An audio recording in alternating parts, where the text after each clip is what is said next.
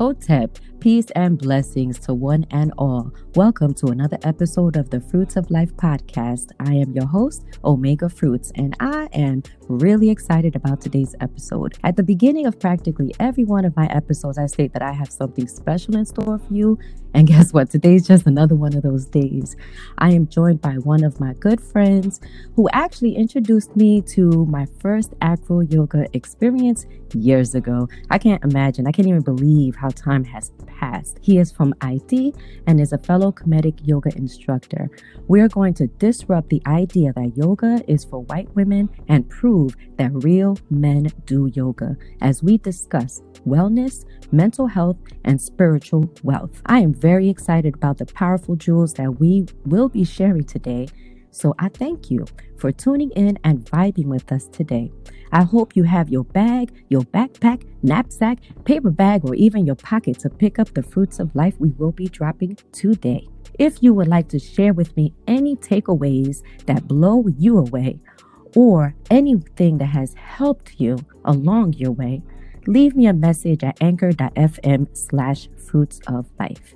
That's anchor.fm slash fruits of life. You can listen to all of my episodes at the same location. The link will be down below. The background music you are hearing is another Prod by Insanity beat by my son, Elijah.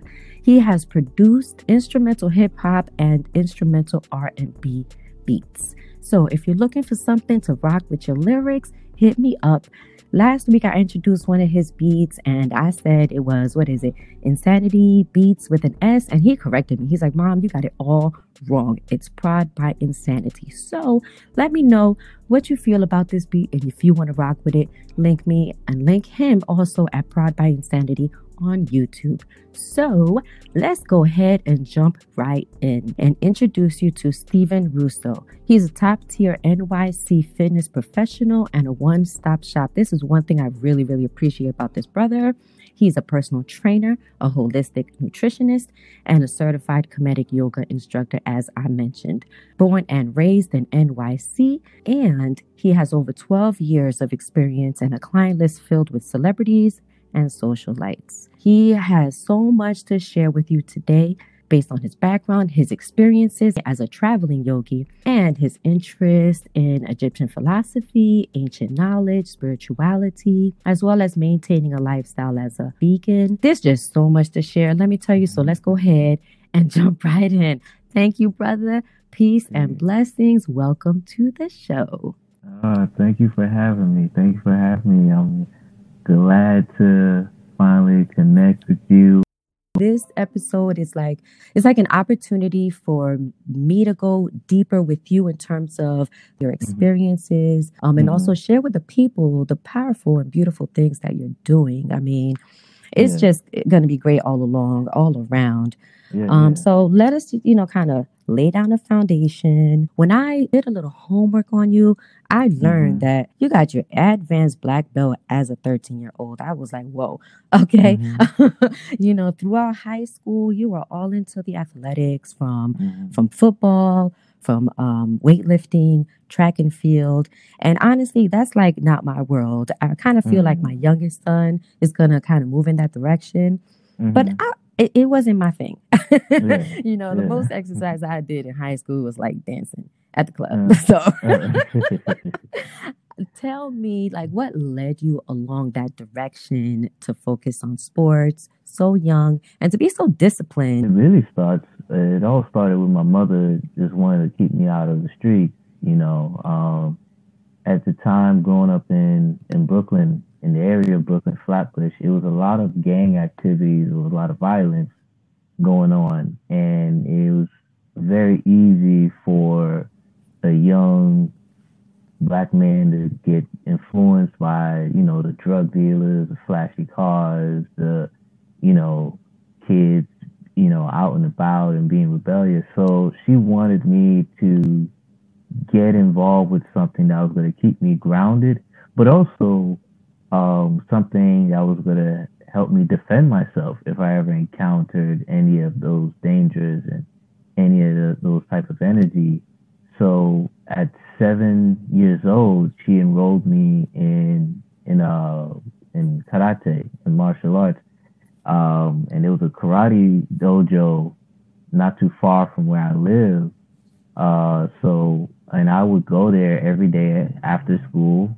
Um, and uh, it, it really was my first experience in being disciplined. Um, my first experience with meditation. So the first time I ever meditated was around seven, eight years old, and we would meditate in mm-hmm. class, and we worked on also um, just mindfulness stuff, mind over matter, you know, and and really knowing how to use your mind over your fist, but knowing that you have those weapons too, if things get to an extreme, and all that just kept me really grounded in the environment that I was in. Um, I was so focused on my practice that like the gang stuff and all that stuff didn't really, you know, didn't really phase me because, you know, I wanted to just get better and better in my practice and in martial arts. And that was, I was really going hard with it from about seven to 14, 15 years old. Mm-hmm. Um, and then when I got to high school, that's when I added football to all this and football really also now adding on to the discipline, the discipline I already have from martial arts.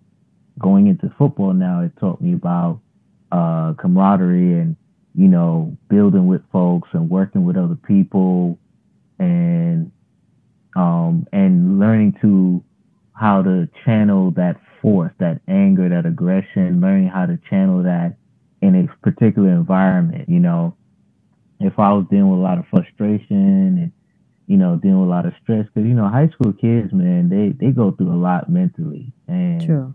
you know a lot of peer pressure and all that. So playing football was a way, you know, was was a second place for me. It was like it was like my second dojo, right? And it was a place for me to really let all that aggression, let all that emotional baggage I had. It just, I, you know, it was, a great place for me to just let it out and let it go. And again, it kept me out of the streets. It kept me away from trouble because, you know, after high school, I had football practice and, you know, I'll go home. I didn't have time to be out there in the streets. You know, I wanted to go home, shower, eat, and sleep, and that was it.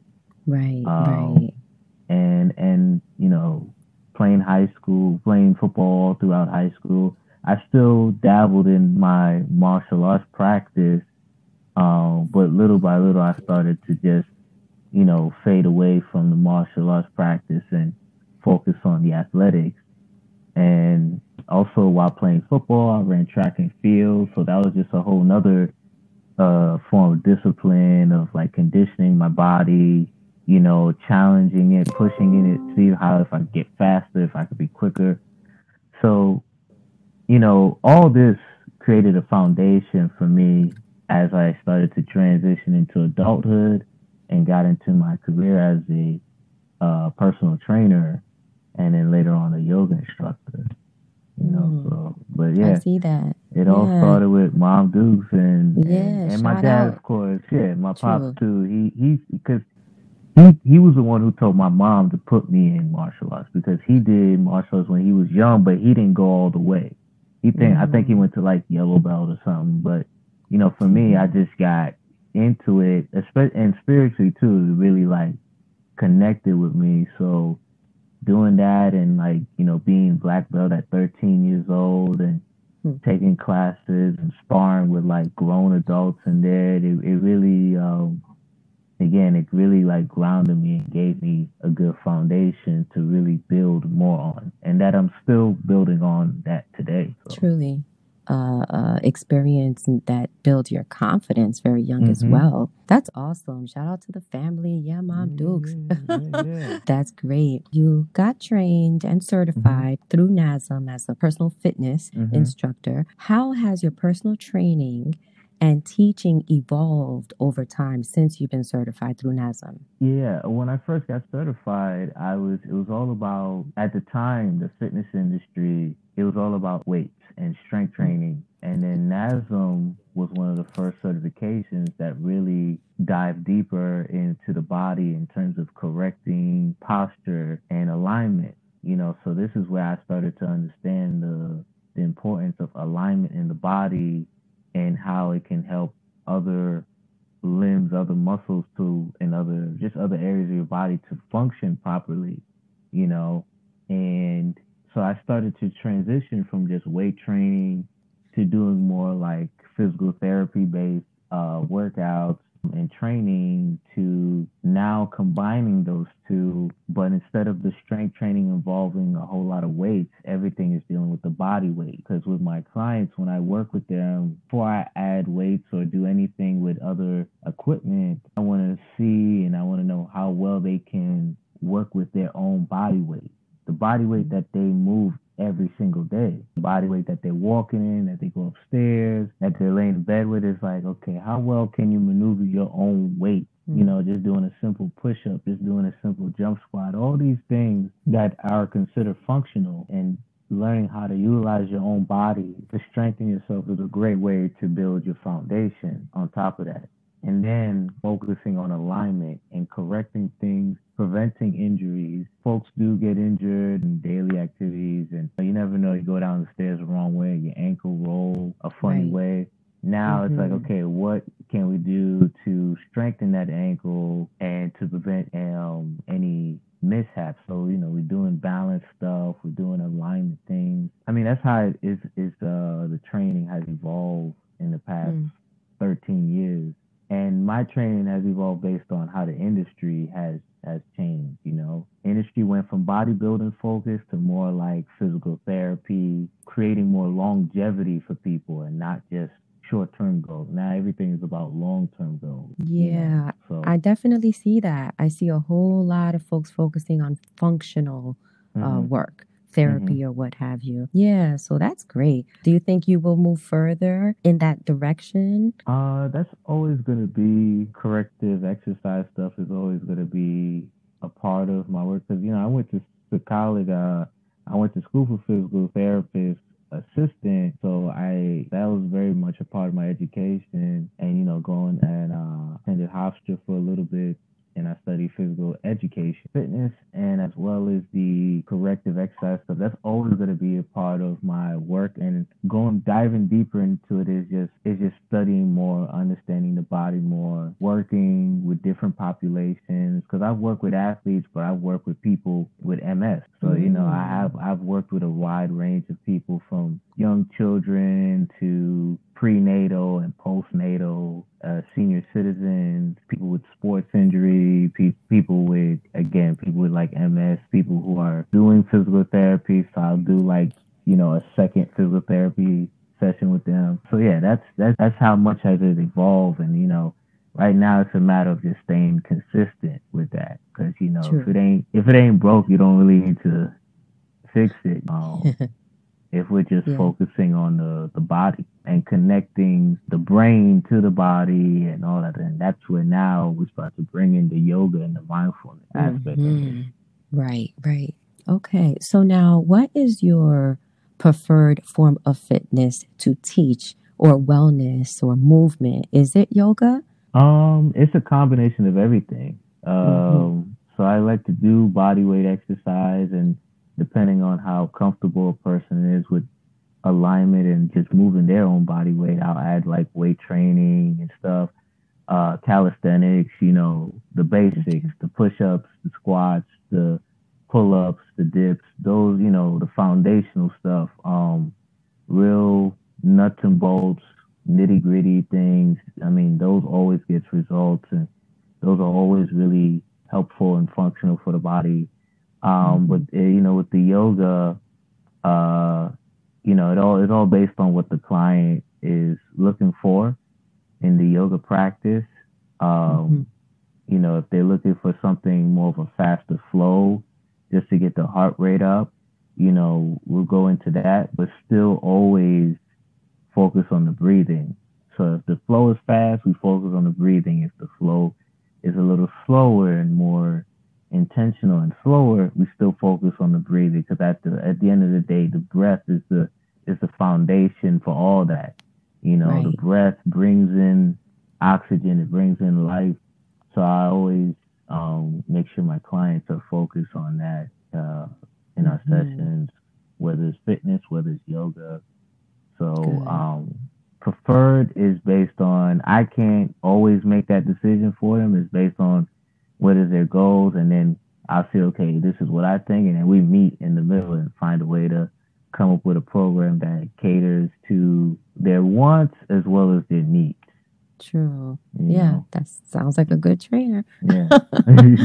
yeah. Because they know their bodies, you know, they know their bodies and they know what they want, you know, but, you know, you also, you got to make sure you put in your professional input and make sure you give them their needs and explain the why is it that you need to do this.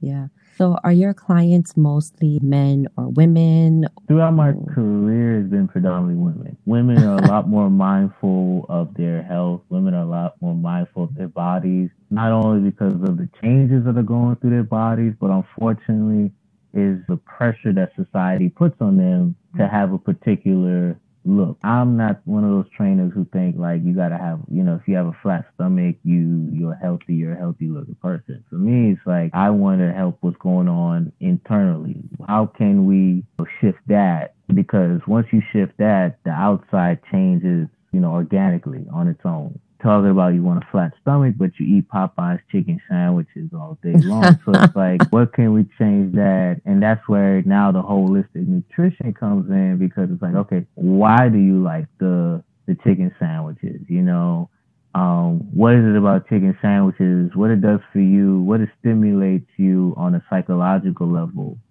And why you feel the need you need to have something like that? Why you need to put this junk in your body and then I also asked him, why do you think you need a flat stomach or a bigger mm-hmm. butt or whatnot? You know, I, you know, for me, I got to know too what's going on with you psychologically before we can put together a, a app program and, and all yeah. that. So, because with holistic nutrition, it's about understanding the psyche of a mm-hmm. person and their lifestyle. It's not so much putting together a diet plan. It's not so much putting together a meal plan in order to put together or at least assist in putting together a meal plan, you have to understand mm-hmm. the you have to put together a mind plan, if that makes right. sense. You know, you gotta understand the person before you can get, you know, into the nutritional aspect of it. Yeah, definitely. Because we do have a psychological and emotional connection to food, mm-hmm. uh, an addiction even yep. to Indeed. food. Yeah, yep. yeah, yeah. So that kind of governs our habits oftentimes. Oh, yeah. Yeah. Yeah, yeah. Um, so do most women, just as a side note, do most women that come to you say, okay, well, I want a flat stomach, I want abs and a big butt? I mean, is that what they're looking for usually? yeah, well, yeah, yeah. you get that. I mean, you know, uh, the, well, the sisters will ask for the bigger bust or more shapely uh, right. backside. Um, right. But then like we'll do something like a lunge and then I find out like, oh wait, your hips are tight. Okay, now we gotta open up your hips, we gotta open up so mm-hmm. it's like I was like, wait a minute, maybe the stomach is protruding out because your posture's been all messed up. But if you lift the chest, straighten out your spine, then you see, you know, okay, the stomach looks flatter. You're thinking, oh, I'm losing weight there. When it's a lot of times it's like it's our alignment, how we, it's our posture and just how we um, carry ourselves that our bodies go through the changes that it does. Uh, so yeah. Um, and with the men that I train, a lot of a lot of the men tend to be about 40, 40 and up. So I don't really get too many men in their twenties or thirties, but it's mostly forty and up. And most of the men, it's never like I want to get bigger. I wanna I wanna lift mm-hmm. more weights. I wanna get stronger. Uh, with men, it's always like, man, I got this issue. I got diabetes. I got this and that. I need to get better. Mm. And some guys, they just want to maintain their athleticism. They just want to keep their bodies moving, you know, because a lot of these, a lot of yeah. the men I I work with, they work at desk jobs and they, you know, and uh, they they're not happy with the changes that are going on with their bodies. You know, they they can't simply yeah. bend over and grab something from the floor because their back and their hamstrings are so tight. So, you know, right. with the yeah. men, it's for them it's a lifestyle thing.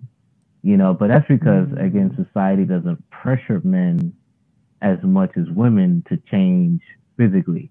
You know what I'm saying? Mm-hmm. It's, they pressure them in some ways, but not as women get pressured not as much. a whole lot more yeah. than men do. right. Know? Oh, yeah. right. Yeah. Women get I think men it's it's more like they want to appear a certain way. It's not because of person of outside pressure, but their own yeah, pressure. Yeah, yeah. you know, yeah, yeah. yeah. And try but to women, prove yeah, we definitely get yeah. that. so but I, I try to let the women know like, look, man, just if you focus on just the real stuff, like your health, like, you know, if you focus on the the things that are gonna help you live longer and be able to still play with your kids and your grandkids, you know, um, and still be able to, you know, go to the club like you used to do in high school and dance. You know, it's like you gotta work on those things first before we, we can start working on flattening out your stomach.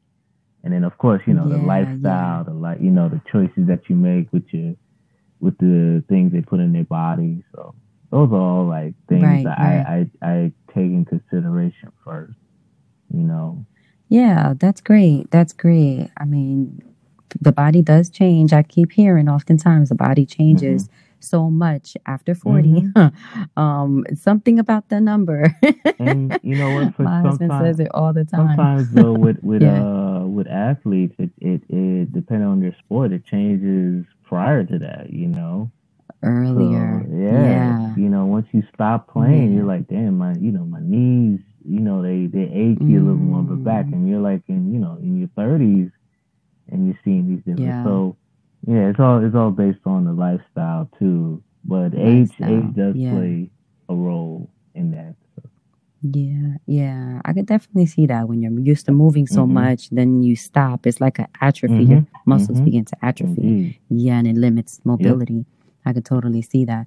Well, I definitely appreciate how you go into the wellness psychological mm-hmm. state mm-hmm. and then address the physical. That that's mm-hmm. beautiful. Mm-hmm. Um, so now moving into your yoga practice, yeah. like this is like where you know I'm kind of I'm gonna like live through you because I, I, definitely um appreciate the stuff that you're doing. Mm-hmm. Um, but what initially brought you to yoga in the first place? Um, so it's an interesting story. Um, I actually got into yoga uh, by accident. Um, it was oh. like it was. Um, I was working. I was like maybe like 18 years old, and I was working at this gym in in uh, my neighborhood, and um, I was like walking the floor, and then you know, doing like floor training, which is basically you like pick up equipment and you clean it up and you spot people on benches and all that, as well as train people. Okay. So when I was on my break, I I would work out on my break. Uh, oh no, when my shift ended, as you know, I would go into my workout, and I usually at the end of my workout do a, a ab class, right? And uh, mm-hmm. I walked into the studio and I put my mat down and I thought it was an ab class and I was looking around. I was like, this don't look like the same people that usually come to the ab class and that don't look like the instructor. And I said, Is this the ab class? And she was like, No, this is yoga. Oh, I was like, Oh, my bad. Hmm. So I took the mat and I was gonna walk out and go just do abs on my own. And the woman, she's uh she was Bajan and she said mm-hmm. uh, in her accent, she was like, "No, no, no, stay, stay. You look like you need it." And I took that as a challenge. I was like, "Excuse me," you know. She says, "I don't know. Them shoulders right. look kind of rounded forward. You know, you're looking kind of stiff there." I was like, "I was like, what? I have great flexibility to." So I did the class. I said, "You know what? I'll stay. Huh. I'll do the class. I'll do your little yoga class." And I, I remember she sat us down and was, you know, did her introduction of herself. And I remember one of the things she said to me that stuck, that still, you know, sticks with me today was that she said, okay, I know some of you guys are new to yoga practice. And a lot of you have heard, okay, yoga comes from India. But I will let you know here that yoga comes from Africa. Okay. Mm-hmm. So don't think that you're doing mm-hmm. somebody else's practice. It's just very much your practice as well as theirs. So, and then we started the mm-hmm. class, and she you know, didn't play your typical like yoga music. You know, she was playing like calypso and old school soca music while we was doing the class, and it wasn't a particular style. It was a mixture of everything, um, of like vinyasa and and hatha and ashtanga, and she would do some kundalini breathing exercise she didn't look like your commercial mainstream yoga teacher that you see today and on Instagram and stuff. She was mm. maybe in her late 30s at the time. She wore these big sweatpants, a hoodie, and a bandana on her head. Okay. Yeah, yeah, and yeah. that was it. But she was, she used to be able to do all these great things with her body that I was so impressed with. Like the tiny little lady with these sweat clothes on was easily doing headstands and scorpion and mm. splits and all this stuff. And I'm like, how she could do all that? Like, you know. so yeah. And I, I just got hooked. This was like back in mm. maybe 2006. You know, I did it and I got mm. hooked to it and I would used to do it every single day. And I will always okay. do it after I lift weights. I will always do my yoga class and that would be my stretch after lifting weights and I started showing seeing a difference in my body. Muscles were a lot more leaner and and my posture was like really good, you know, was was much better. Um, my breathing was really good and I always had great breathing, especially when I used to swim competitively. Like I, you know, we had to hold our breath underwater for long periods of time and all that. So that brought right. me back to that, you know, uh, when I used to swim and uh, and uh, after that, I just kept kept going with it, and but it always was a personal practice, and mm. it it didn't. And of course, I've had several people ask me, "You should get certified, you should teach," but it was something about the practice that I was doing. I wasn't fully connected to it. I wasn't fully connected to the to the terms that they were using to describe the postures. I wasn't connected to the um, the chanting, some of the chants, and I wasn't really connected to the culture that it was always associated with until someone gave me this old school Egyptian yoga DVD, and okay. it was it was um, Dr. Asar Hapi, and that's that's okay. that's yeah, your yeah. teacher. So somebody gave me it was okay, right. I think it was like a bootleg DVD or something. I don't know. Because when it came out, it was VHS, but somebody converted it to DVD. So right, I, I watched the DVD and I was, you know, looking at this brother doing Kemetic yoga, doing yoga and wow. doing Kemetic yoga, and I'm seeing yeah. all these Egyptian symbols and movements that he's doing. I was eh, very fascinated by it. And then, like, you know, like most people, I got the Egyptian yoga book by Muata Ashby and I started reading mm-hmm. that and it just made me more and more interested. And then, of course, you know, I knew about Yassir through YouTube and through the, you know, the web and on Facebook. There wasn't no Instagram at the time. So um, right, right. You know, so I said, okay, I got to find a way to meet this brother. You know, through the grapevine, I heard that he was doing a workshop in Brooklyn. And I mm think it was one of his first workshops in Brooklyn in a long time. mm I, I came to the class, man, and I kid you not, we probably did like six postures the whole class and alternate nostril breathing. But I said this, I said to myself, wow, this is, this is what yoga feels like this is it. Mm. You know, mm. I and we we didn't do nothing crazy. We didn't do no inversions. We didn't balance mm. or nothing. And wow. but it was just the flow of the class, the energy, and we did all like very Kemetic based uh, postures, and I felt it. I I really like connected to it, and right away I was like, oh, I got to get certified in this, man. I got to teach this. Yeah. Um, yeah. Huh.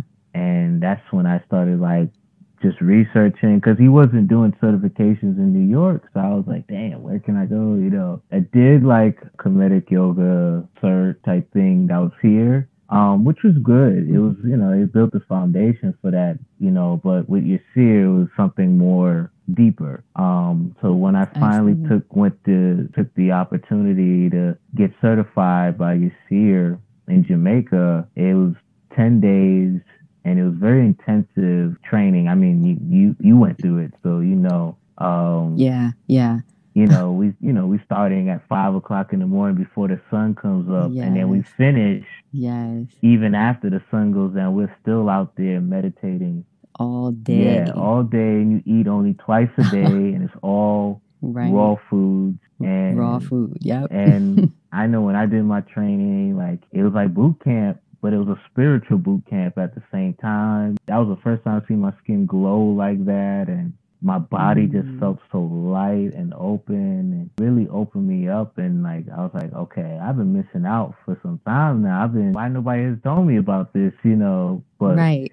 it took so long to get to yeah. here. yeah. So yeah, yeah. Once I did it, it definitely I, I, wanted mm. to jump on the train and just start teaching and get out there immediately. So like literally a month after I got certified, I like hosted my first workshop and mm-hmm. just been and I've been that was like 2016 and I've just been going hard since then. Yeah. So for folks that, you, well, you definitely took me back to Jamaica. Mm-hmm, Thank mm-hmm. you. Because as I'm listening to you, I'm like, oh my goodness, yes, that was like a really yeah. beautiful, powerful 10 days oh, yeah. in my life. Oh, like, yeah.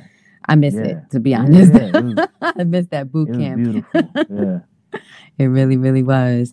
Um, but for those listeners that do not know, Yirser Ra Hotep is the brother based in Chicago who's the founder of the Kemetic Yoga Skills Method. He provides training in Jamaica as well as other locations. And yeah, it definitely is a, an immersion, mm. a complete immersion. Yeah, so I, I like I said, I, I miss that space. Yeah. It definitely it was a beautiful, powerful oh, yeah. uh, time. Yeah. Yeah. right by the beach so, too, you know. So. Oh, oh my goodness, like right across the street. yeah. yeah. Now, Kemetic yoga is becoming more widespread because mm-hmm. Master Yirser Ra Hotep is doing so much oh, work, yeah. just certifying and teaching so many individuals. Yeah. But now, you know, we spoke about Kemetic yoga, have thrown that word out there. Mm-hmm. Can you define? Can you let the people know what is Kemetic yoga for those who do not know? Is one of the dopest things you could ever do. right. Period. Next question. Now, yeah. um, right. um, uh, just you know, for the folks Indeed. out there, just to break the word down, the, the term Kemetic yoga. Kemetic comes from the word Kemet, which is the original name of ancient Egypt. So the practice is based on the the movements that we've seen on the hieroglyphs or the the Medu Neter in the in the walls of ancient of ancient Egypt, and the movements have connection to the deities. The deities represent different aspects of nature, but also human nature. So each posture, each sequence has a deep connection to us in many ways. We focus on geometric progression, which is alignment. Alignment is important. In essence, yeah. yeah, in essence. And alignment is important in the practice because it allows the energy, the life force energy to flow through our body through each movement, through each sequence that we do. And everything is focused on the breath. The breath represents mm-hmm. life. The breath is guiding that life force energy that flows through the body. So everything works as one. Everything is functioning together, you know, as you move and as you flow through the practice. So, and the pace of the Kemetic yoga practice is not fast. It's very, I don't say it's slow, I say it's very intentional. Indeed. Each twist, each fold you do, each lengthening, each flow, you, each movement, everything that you do, each inversion that you do is intentional. So everything you're in tune with each movement, each step that you take. You learn to really use your breathing because the pace that we move in the Kemetic yoga class is similar to the pace that we move in everyday living and in, in, in life. It's a mm. flow. It's a nice flow. It's not rapid. It's not fast. We're not looking to get the heart rate up or get a get a sweat. We're looking to have a connection. That's what the word yoga means. It means, you know, right. it means a connection. It means to yoke, you know, in the Sanskrit word. And, you know, the ancient Egyptians believed in the concept of connection as well. In many places, the term Sima Taiwi or Sumai Taiwi is mm-hmm. what some folks say that is the ancient Egyptian version of, of the word yoga. You know, and that meant the right, unification right. of two lands, Upper and Lower Egypt but they also connected to the physical aspect of ourselves as well as the spiritual aspect of ourselves coming together. Sequence, each flow that we do is all about creating a connection or a reconnection with a divine self as well as our physical self. Indeed, so, indeed. Yeah. And then in terms of specifically associated with Kemetic yoga, mm-hmm. um, the geometric progression mm-hmm. um, goes in line with the breath, as you mm-hmm. mentioned, specifically the rule of 4 mm-hmm. Breathing. Yeah. yeah. which guides the mm-hmm. movement and mm-hmm. alignment. Yeah, yeah. That that's wonderful. I love how you describe the divine spiritual connection with the physical. Oh, yeah. Oh, yeah. Um, so some of what you said um, just made me think back to what you mentioned earlier in terms of a holistic approach mm-hmm. to wellness um, and breath always being a, an element mm-hmm. within your training and coaching. Bringing Kemetic yoga into your practice and training, has it changed your perspective or did it just kind of enhance what you already knew was there? How you serve, how you train, how you oh, coach. Oh, yeah. Um, how, yeah, how it affects your life. Uh-huh. Yeah, we're gonna touch on that as yeah, well, yeah. uh, on the the spiritual mm-hmm. element. But in terms of how it informs your instruction, um, when you're not teaching Kemetic yoga specifically? Mm-hmm. How has it influenced other areas of your business? Oh, it's, it's uh, affected it on a, on a major level. One thing with me is that, like what I've learned as a yoga teacher, yoga instructor, a yoga practitioner is that when you're when you're teaching with folks, you're sharing with them. So there has to be a connection. You know, there has to be mm-hmm. an understanding of each other and where we're coming from. I've utilized that in my personal training, personal fitness practice. I don't come off as the drill sergeant trainer and one i don't have a very loud voice you know i was told i have a very like calming voice and i was like well, i don't do that intentionally but um for me is the reason why it's important for me to connect with the client and to understand them and they, them to understand me is I have to, you know, I want them to psychologically be motivated to do, to get into the workout and to make those changes. The same with my mm-hmm. yoga practice. I want them to mentally as well as spiritually understand the practice and not just see it as like me getting flexible. Me, mm-hmm. becoming mm-hmm. more open, not just physically, but like mentally, emotionally, spiritually. I bring mm-hmm. that to my fitness practice because yoga is not yoga is, is far more than just movement in the body. It's a lifestyle. It's how you think, it's how you see things, it's how you eat, it's how you breathe. It ties into all that. With Kemetic yoga, it brings us back to the lifestyle of a yoga practice. And my first teacher mm. ever, she really talked she talked about it a lot. I never could quite understood what she was saying in terms of a yogi lifestyle. I was like, so what? I gotta do downward dog all the time? I don't know. That don't make sense, you know. Where you know but once yeah. I, as i got older and i started to understand now what it means to live a yogi lifestyle i was like oh you know i gotta apply this to all aspects of, of my life not just in my professional life but in my personal life as well. Yeah. You know if you going if you gonna call yourself a practitioner that means you practicing that 24 7 all day every day. And it's not just when you're in a studio when you're on a mat because yoga happens more off the mat than it does on the mat. Mm, truly. Yeah. How do you apply the principles outside of a classroom? Definitely. Yeah. Oh, yeah. Why it's important that melanated people and black people practice yoga and don't see it as them appropriating a culture because it's you, you know you, you can't appropriate a culture that has always been a part of your culture. You know, it's like how are you appropriating your right. own culture? So yourself. Yeah. Yeah. We're not taking it from anybody because the first practitioners who were practicing in the land of India were folks from Africa. You know, they were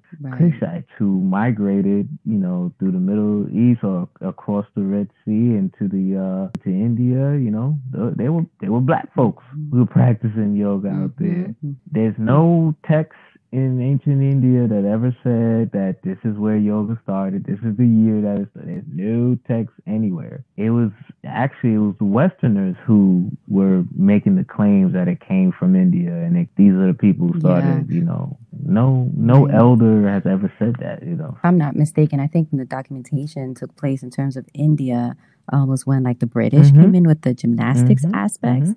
that evolved into what we currently Yeah. see um, as yoga that stems from Mm-hmm. Yeah. India. But yeah, the culture and the practice dates back. Mhm. So it's about claiming, like you're saying, claiming the Yeah, land, claim the culture and the practice, spirituality investing as well. in it, investing in it with time, investing in it with representation. You know, for Mm. me, it's important that not just as a as a black person, but as a black man, that I'm out here Mm. teaching and I only teach Kemetic yoga in class. Like I might dabble in other Mhm. styles doing private stuff. In terms of classes, I only teach Kemetic yoga because, you know, folks Mm. are like, Well, can you do a vinyasa? I'm like, Man, you can it's like McDonald's, you can get that on any corner. Like You can yeah. get that somewhere else. Yeah, know, yeah, like, yeah. No, I wanna like, you know, give Mm. something to the people that they're not getting a whole lot of it right now. And then with me doing that, you know, I want to encourage more people to get certified in Kemetic yoga Mm. and not just get certified. I want folks to teach it, you know, because the more Yeah. teachers are teaching Kemetic yoga, the more awareness of the practice and the more opportunities for people to start business and to build businesses with each other. So there's a Mhm. whole big picture out here than just, you know, because I'm not trying to be the, you know, the only dude out here. Do, that's not my intention. I'm not trying to be the, you know, the go-to guy or thing. I do want to, you know, step forward and make sure that the younger generation of the Kemetic yoga practice is, is, is showing up, motivating their fellow peers to do, you know, to stay on this, their stuff and continue to practice and continue to teach. To be honest, this conversation definitely is re-energizing my own practice and my own my own teaching of Kemetic yoga. Speaking with you today definitely has uh, reignited the reason behind why I teach and kind of put a little fire under me to make sure I get back into teaching and offering Kemetic yoga and meditation classes for the population of people that I serve and have served. In terms of your classes, Yeah. do you only offer classes to men or that's like your specific workshop? Here is this offering for men. Yeah, that, Um, how are you managing? That's only uh, Mhm. a, a, a special workshop. Okay. Yeah, my weekly classes are co-ed. I really like though that uh, you're offering Kemetic yoga and meditation classes for Mhm. men because men tend to kind of Shy stay away. out of the Yeah. door. Yeah, definitely shy away. I mean, you're a man, obviously. a man coming to a class led by a man is probably more welcoming to some in some yeah, ways. because other Um, guys are intimidated yeah. by the practice Mhm. because you know again the West really made it seem like it's a in practice, and also they Mhm. associated femininity with just the woman, where it's right, like right, right. from a indigenous African perspective, masculinity, femininity wasn't necessarily associated with gender. It was Gender. more so about Mhm. energy and what we embody. Ma'at is is depicted as a woman, but it was um, you know Mhm. men always were about restoring Ma'at and living and walking in the path of Ma'at of balance and Mhm. harmony. So a lot of men out here they get intimidated by the practice because they see a lot of women in the classes and they feel like they gotta show up and look better or be able to do the things that Mhm. the women can do, which is uh totally not the case when it comes to yoga. And for men, it's Right. always like if they see another dude doing it, they'll do it. You know, it's like, hey man, you gonna Yeah. do it? All right, cool, I'll do it with you. We both look crazy Right, doing it. You know, that's how they that's how they think about it. So Yeah. it's important for me to make sure that I make myself available to other men to do classes, and that's why I would offer Kemetic yoga for men and Kemetic meditation for men. But I encourage Mhm. men not just to come to my men's only workshops, to just come to my classes, period. Definitely. Oh, definitely. So it's it's Yeah, yeah. um it's important. But I do stuff of course outside of the uh you know, I'll like work with other folks outside of the uh the workshops in the studios and try to do a lot more stuff too with the community because young Mhm. people when they see they're used to seeing black women always doing amazing things you know black women always being there and taking care of the community i think is important just as important to, for them to see a black man particularly a young black man who's not not much older than them coming out there Mhm. and being being there for them and supporting them especially on a um on a wellness level and on yeah, definitely. Level. We're actually going to continue that conversation on spirituality and how important it is for melanated people to have an African based spirituality in part two of this interview. In that second part, we are also going to talk about your travels to Egypt with Master Yirser Ra Hotep and how that experience impacted your life. All right, brother. Well, dua, yeah, yeah, give thanks and praise. Indeed. Yes, sir. Do I enter? I appreciate your time, your energy. Where can people find you if they want to, you know, get up with you in your classes? Uh, you can get in contact with me at info at brownstonewellnessnyc.com. You could okay. also contact me uh, Instagram at brownstone wellness. Twitter is Stone Wellness. My class schedule is on my website at brownstonewellnessnyc.com. And right now I'm only in NYC. I'm only teaching classes at Q House, which is located on Fulton between Classon and Franklin Avenue. And I'm there every Monday, mm-hmm. Monday evening and Wednesday lunchtime. And I teach meditation and Kemetic meditation and Kemetic yoga there as well. So mm-hmm. yeah, I, am out here. Yeah, that's great. yeah. Well, I will make note of all of those mm-hmm. links um, down in the notes to mm-hmm. this show. Give thanks once again, and I will talk to you soon. For everybody listening, if you have any questions or you want to drop a line, let us know what resonated with you, what empowered you, uh, any takeaways. Drop me a message at anchor.fm slash fruits of life and uh, tell a friend to tell a friend and spread the word because we must be heard. Our stories are valuable, they're vital, and um, they overall build us individually as well as communally, collectively. All right, so um, till I see you, till I speak to you next time, um, get in tune with your divine self. Connect with that divine self. Take time, take your breath, be in your breath, and be in peace, love, and gratitude. Peace.